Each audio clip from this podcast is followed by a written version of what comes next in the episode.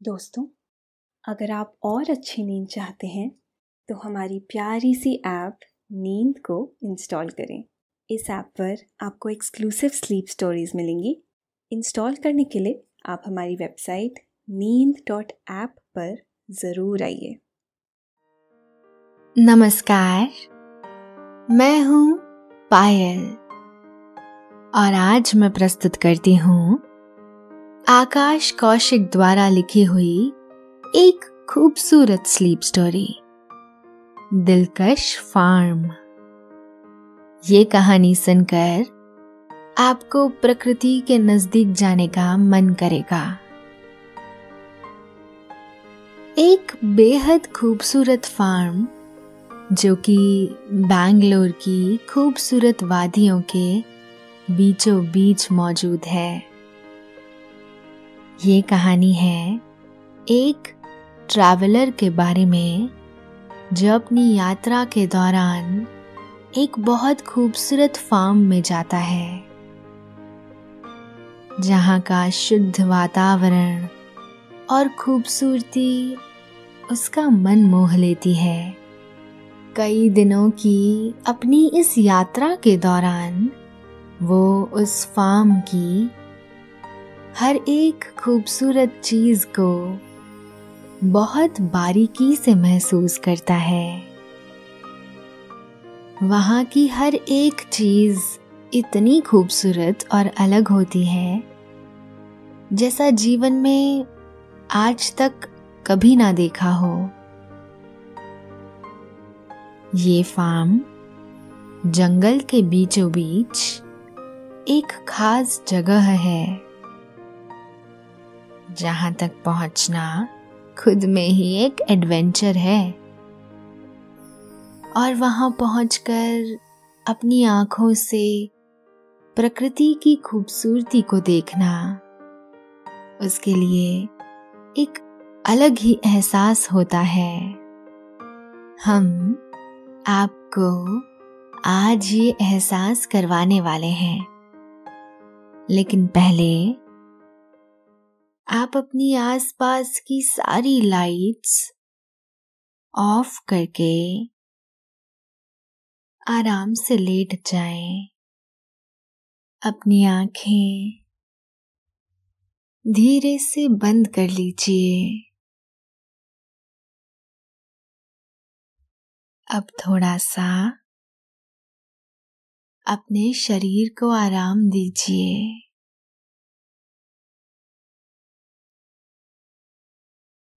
थोड़ा और आराम अपने शरीर को बिल्कुल ढीला छोड़ दीजिए। कोई टेंशन नहीं, कोई तनाव नहीं। अपने दिमाग में चल रहे सभी विचारों को चिंताओं को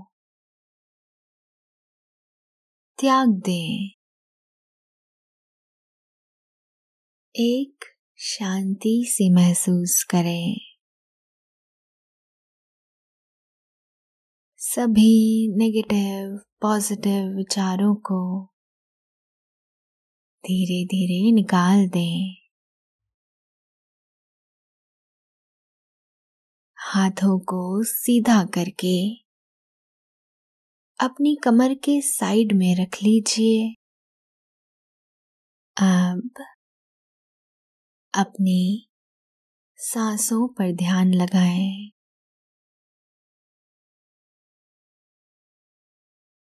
इसको धीमे या तेज नहीं करना है। बस ध्यान देना है कि कैसे वो आपके नाक गले में होते हुए आपके फेफड़ों में आ रही है। और आपके फेफड़े फूल रहे हैं।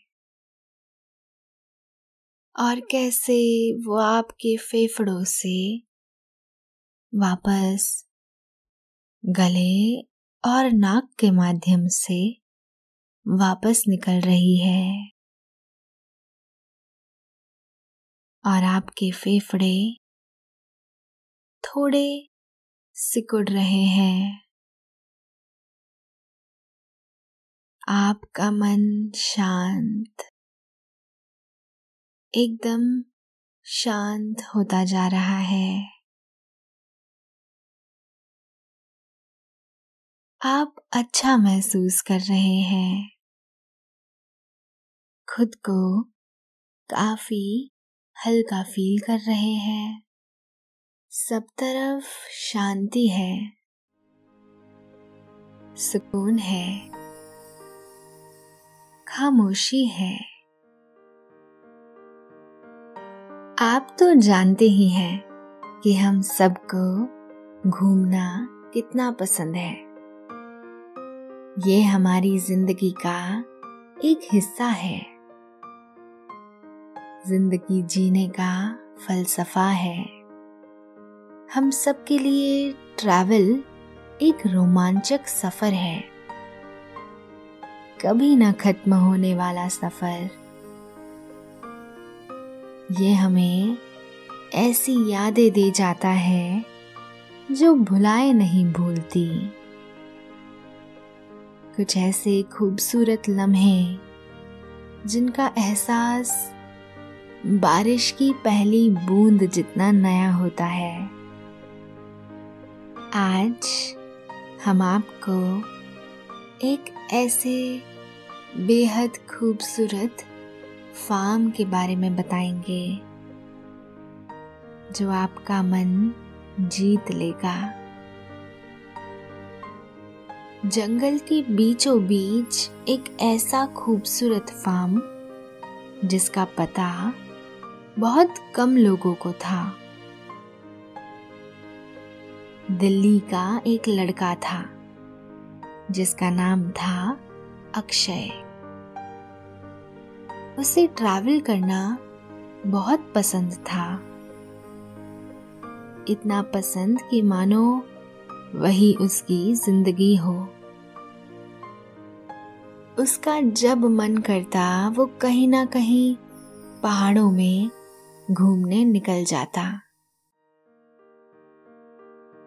हालाँकि वो एक कॉरपोरेट जॉब करता था, पर फिर भी अपने पहले प्यार ट्रैवल के लिए टाइम निकाल ही लेता था। इस फार्म के बारे में उसने अपने एक फ्रेंड शिवा से सुना था, जो पहले वहाँ जा चुके थे। शिवा बेंगलुरु में ही रहते थे और एक कामयाब डॉक्टर थे।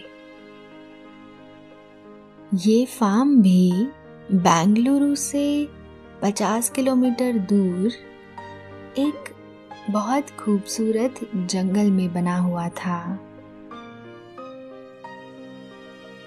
जैसे ही शिवा ने अक्षय को फार्म हाउस की खूबसूरती के बारे में बताया, उसी समय अक्षय ने तय कर लिया था कि वो फार्म देखने एक दिन ज़रूर जाएगा। और जाए भी क्यों ना? हमारा दक्षिण भारत है ही इतना खूबसूरत। वहाँ की संस्कृति और परंपरा सारे विश्व में फैली हुई है। तो बस अक्षय ने मन बनाया और फ़्लाइट की टिकट बुक कर दी। अक्षय बहुत समय से ट्रैवल कर रहा था।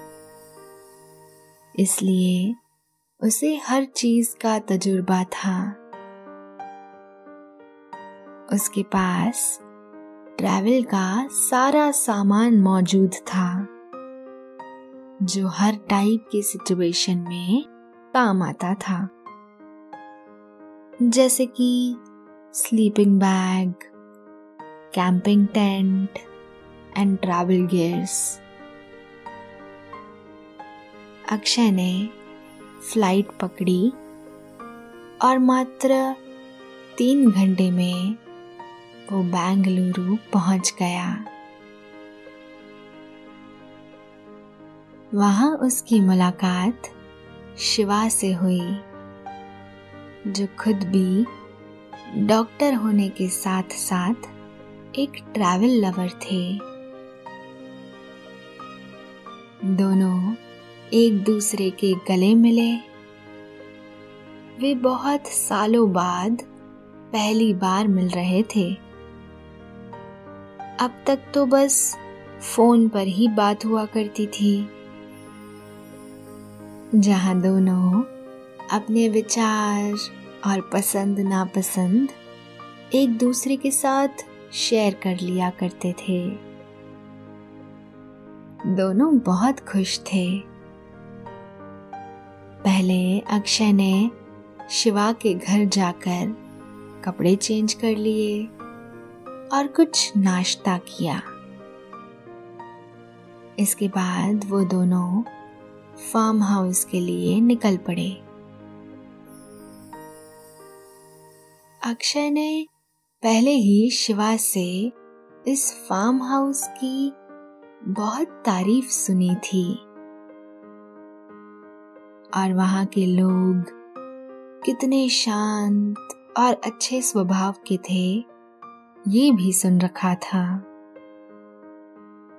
वो बस जल्द से जल्द उस जगह पर पहुँचना चाहता था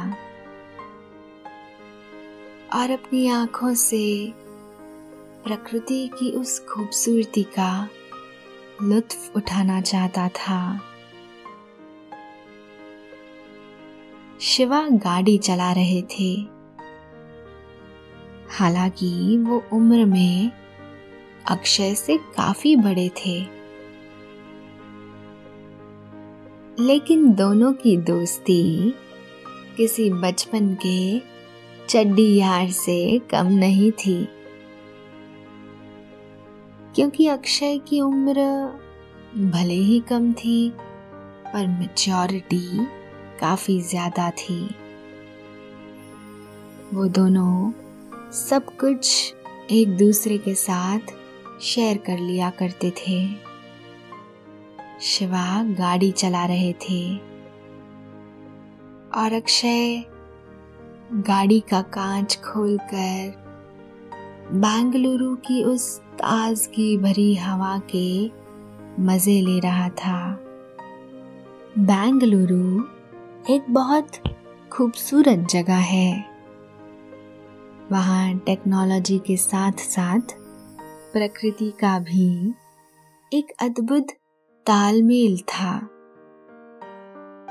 सिलिकॉन वैली ऑफ़ इंडिया कहलाने वाला ये शहर चारों तरफ़ से जंगलों, नदियों और पहाड़ों से घिरा हुआ था। यही बात उसे बेहद खास और खूबसूरत बनाती है। वहाँ काम करने वाले बहुत से आईटी प्रोफेशनल्स हफ़्ते में पाँच दिन काम करते हैं और वीकेंड्स में बेंगलुरु से बाहर घूमने निकल जाते हैं। बहुत सारे लोग वहाँ पर अपनी लाइफ एक बैलेंस्ड तरीके से जी रहे थे। ये सब देखकर अक्षय को बहुत अच्छा लगा। फार्म हाउस की तरफ़ जाते हुए उस यात्रा में इतने मनभावन और सुंदर दृश्य दिखाई दे रहे थे, जिनको देखना एक ट्रैवलर के लिए बेहद खास अनुभव था। ताजगी भरी हवा और गेंदे के फूलों से भरे हुए बाग यात्रा को खूबसूरत बना रहे थे। फूलों की खुशबू और गरजते हुए बादल। मौसम को और ज़्यादा खुशबूदार बना रहे थे। तकरीबन दो घंटे की यात्रा के बाद शिवा और अक्षय दोनों अपनी मंजिल तक आखिरकार पहुँच ही गए।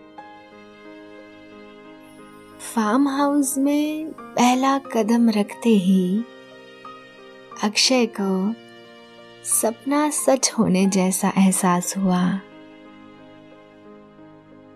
भोर के पंछी एक सुर में गीत गा रहे थे। सूरज सुबह सुबह एकदम लाल रंग का दिखाई दे रहा था। सोने जैसी धूप फार्म हाउस के पेड़ पौधों पर पहली किरण बनकर गिर रही थी। मंद मंद हवा बह रही थी। एक तरफ़ कल कल करती हुई नदी बह रही थी। पानी इतना साफ़ था जैसे मानो शीशा हो। नदी के तल में पड़े हुए गोल मटोल पत्थर भी एकदम साफ़ दिखाई दे रहे थे। दूर से बाहें फैलाए एक आदमी उनकी तरफ़ दौड़ा चला आ रहा था। गहरा रंग, लंबा कद और होठों पर मुस्कान लिए। ये थे फार्म हाउस के मालिक करता धरता, जो बहुत ही शांत इंसान थे। नाम था मंजूनाथ। उन्होंने दोनों का बाहें फैलाए, स्वागत किया। और अपने साथ अंदर ले गए। शिवा और मंजुनाथ आपस में अपनी भाषा में बात कर रहे थे और अक्षय को कुछ भी समझ नहीं आ रहा था, क्योंकि मंजुनाथ एक बहुत ही साधारण और भोले इंसान थे। उनको अंग्रेज़ी नहीं आती थी। परंतु आँखें सब कुछ कह रही थी कि उनका मन कितना शांत और पवित्र है।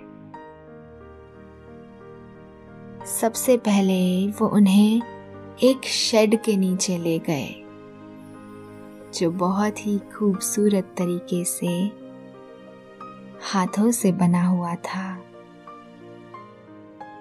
जिसे बाँस और घास फूस की सहायता से बनाया गया था। हवा बहुत सर्द चल रही थी। आपको ठंड नहीं लग रही? अपनी जैकेट की चेन बंद करते हुए शिवा ने अक्षय से कहा,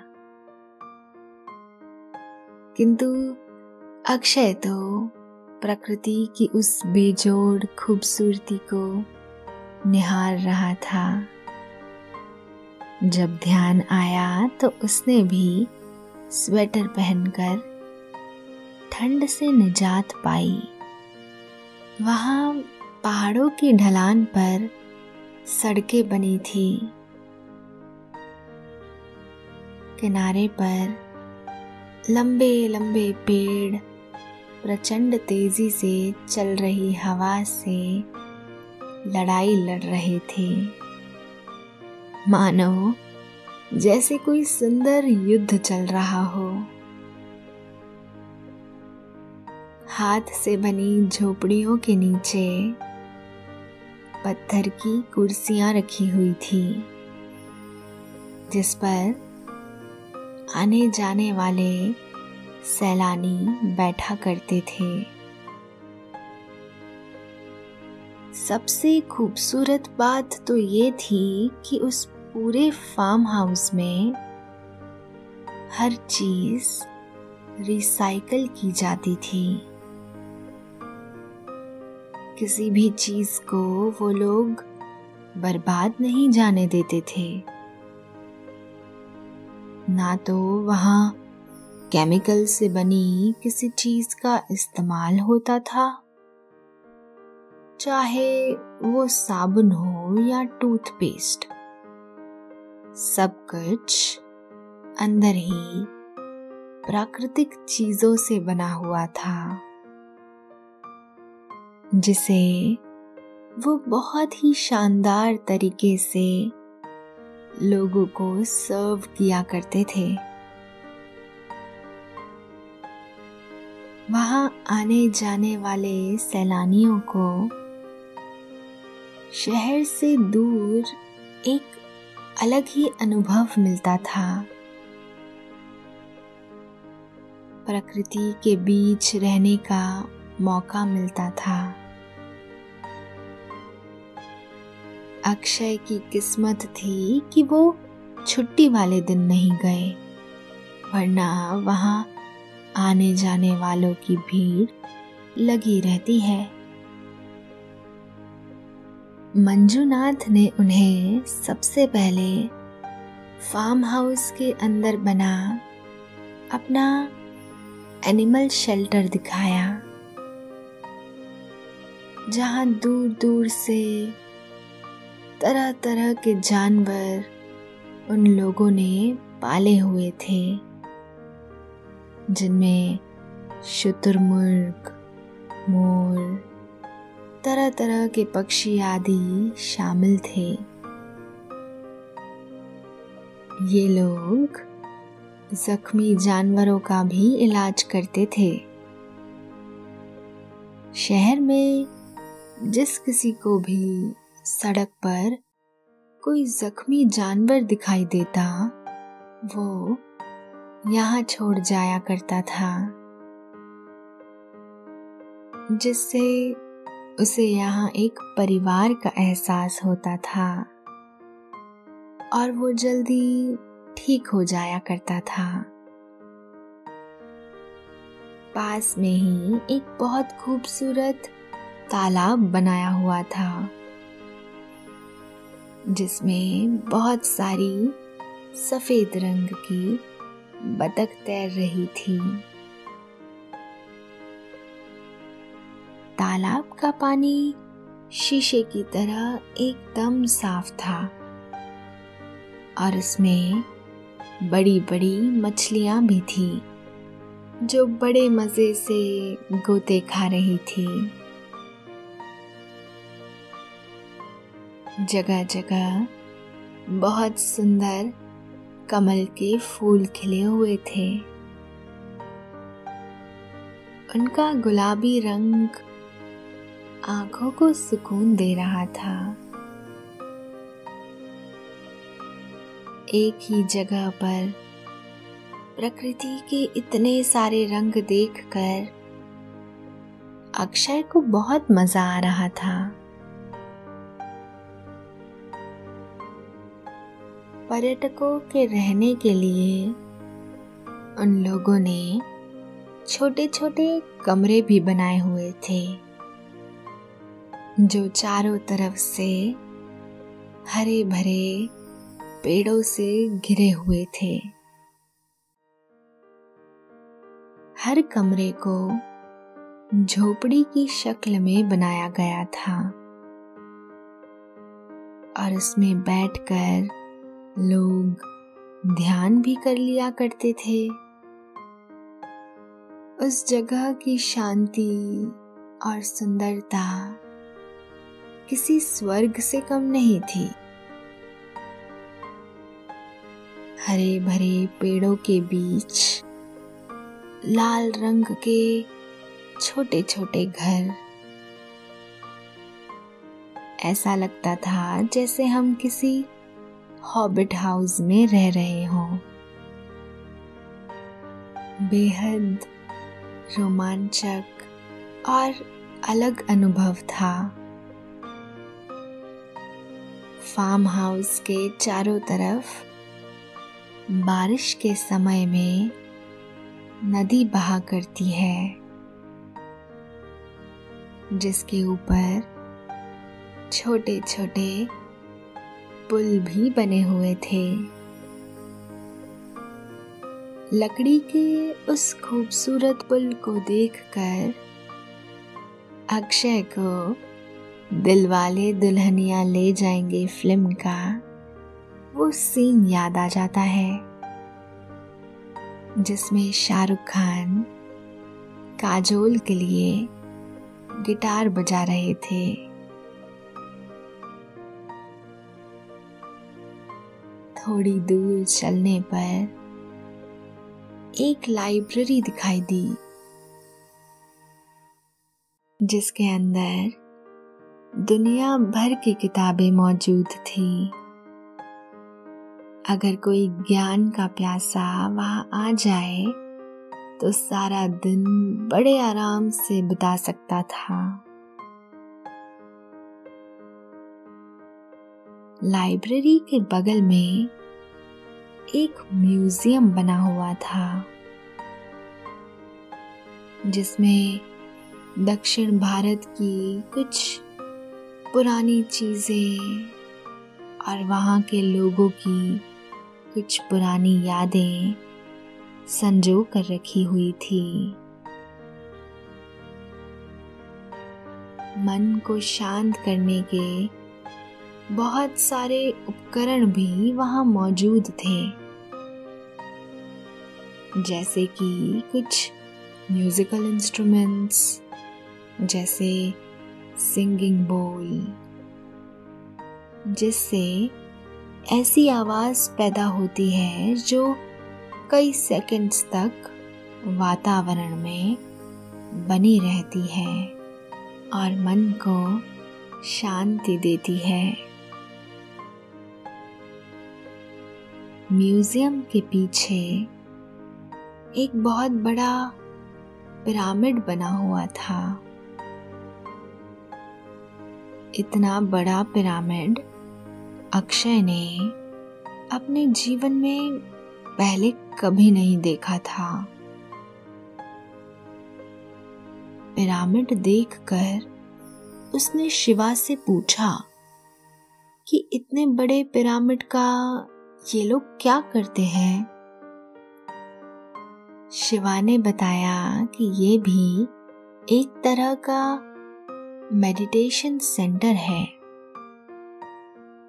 जिसके अंदर बैठकर यहाँ आने वाले पर्यटक अपने मन को शांत करते हैं और गहरी शांति का अनुभव करते हैं। जिससे उनकी दिन भर की सारी चिंताएँ खत्म हो जाती हैं। एक ही जगह पर इतनी सारी चीज़ें देखकर अक्षय बहुत खुश हुआ था। वे दोनों पिरामिड के अंदर गए और जूते चप्पल बाहर ही उतार कर मेडिटेशन के लिए बैठ गए। तकरीबन आधा घंटा ध्यान करने के बाद मंजूनाथ उन दोनों को अपनी ऑर्गेनिक फ़ार्मिंग दिखाने के लिए ले गए, जहाँ वे लोग शेड लगाकर सब्ज़ियाँ उगा रहे थे। मंजूनाथ ने अक्षय और शिवा को बताया कि कैसे वो लोग एक सेल्फ सस्टेनेबल फार्म हाउस बना रहे हैं, जो अपनी ज़रूरत की सभी चीज़ों को अंदर ही पैदा करने में सक्षम है। वहाँ पर दाल, भिंडी, केले, पपीते और गन्ना सभी प्रकार की खेती हो रही थी, जिसमें कोई केमिकल इस्तेमाल नहीं हो रहा था। सब कुछ एकदम शुद्ध और पवित्र था। मंजुनाथ ने बताया कि वो अपने फार्म हाउस के रेस्टोरेंट में इसी किचन गार्डन में उगी हुई सब्जियों को इस्तेमाल करते हैं। कुछ भी बाहर से नहीं लिया जाता। यही एक बात उस फार्म को बेहद खास बनाती है। मंजुनाथ ने अक्षय को बताया कि फार्म हाउस अपनी बिजली भी खुद ही बनाता है। और फिर वो उन्हें बिल्डिंग की छत पर ले गए, जहाँ बहुत बड़े एरिया में बड़े बड़े सोलर पैनल लगाए हुए थे। जो पूरे फार्म हाउस को बिजली दिया करते थे। दरअसल लोग शहर जाने के बाद गाँव के उस पवित्र वातावरण को भूल चुके हैं। ये फार्म हाउस उन लोगों के लिए एक एग्ज़ाम्पल है। मंजुनाथ ने बताया कि उनकी रसोई में भी आयुर्वेदिक तरीके से खाना बनाया जाता है, जो बहुत ही स्वादिष्ट सात्विक भोजन होता है। यहाँ आने जाने वाले लोगों को ये भोजन बहुत पसंद आता है। भोजन बनाने में किसी भी प्रकार की मशीन का इस्तेमाल नहीं किया जाता। सब कुछ सिलबट्टे पर पीस कर बनाया जाता है, जिससे एक अलग ही स्वाद आता है। हर तरीके से फार्म हाउस लोगों के लिए एक आदर्श था। कि किस तरह से प्रकृति के नज़दीक रहते हुए भी हम एक सेल्फ सस्टेनेबल जीवन जी सकते हैं। प्रकृति हमें सब कुछ देती है और बदले में कुछ नहीं मांगती। लेकिन हम अपने थोड़े से स्वार्थ के लिए प्रकृति का देहान करते जा रहे हैं। ऐसे फार्म हाउस लोगों के लिए एक बहुत बड़ा एग्ज़ाम्पल है, जो नेचुरल लाइफस्टाइल पसंद करते हैं। मंजुनाथ ने अपने संघर्ष के बारे में बताया कि किस तरह उन्होंने इतना संघर्ष करके इस फार्म हाउस को खड़ा किया है। शुरुआत में कोई भी उनकी बात पर विश्वास नहीं कर रहा था। लेकिन जब लोगों ने उनकी मेहनत और लगन का परिणाम देखा और सबको उनका कॉन्सेप्ट बहुत अच्छा लगा। तो सभी लोग उनके साथ जुड़ते चले गए। और आज उनका फार्म हाउस दूर दूर तक मशहूर है। वो बहुत ही प्रेम से अपने पर्यटकों का स्वागत करते हैं। और उन्हें उनकी ज़रूरत की हर चीज़ उपलब्ध कराते हैं। वे लोगों को ऐसा अनुभव देते हैं जो जीवन में उन्होंने कभी महसूस नहीं किया। अक्षय कुछ दिन वही फार्म हाउस की खूबसूरती का आनंद उठाते हैं। और शिवा शहर वापस लौट आते हैं। दोनों ही अपने अंदर बहुत खुशी महसूस कर रहे थे। जैसे कुछ ऐसा देख कर आए हों जिसकी समाज को बहुत ज़्यादा ज़रूरत है। अक्षय को पालतू जानवरों से बड़ा प्रेम था। इसलिए वो उनकी सेवा करते कुछ दिन वहीं रुक जाते हैं और बहुत सारे जानवरों का इलाज करवाते हैं। दोस्तों, ऐसे फार्म हाउस हम सभी के लिए प्रेरणा है।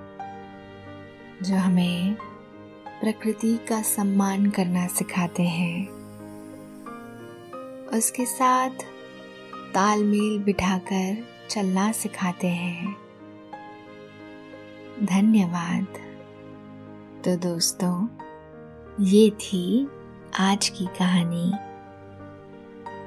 कहानी दिलकश फार्म की। आशा है आपको आज की ये कहानी अच्छी लगी होगी। आपने ये कहानी सुनी।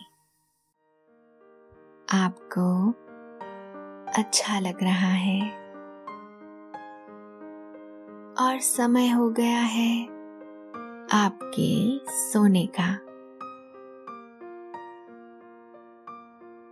अब आप धीरे धीरे नींद की ओर बढ़ते जा रहे हैं।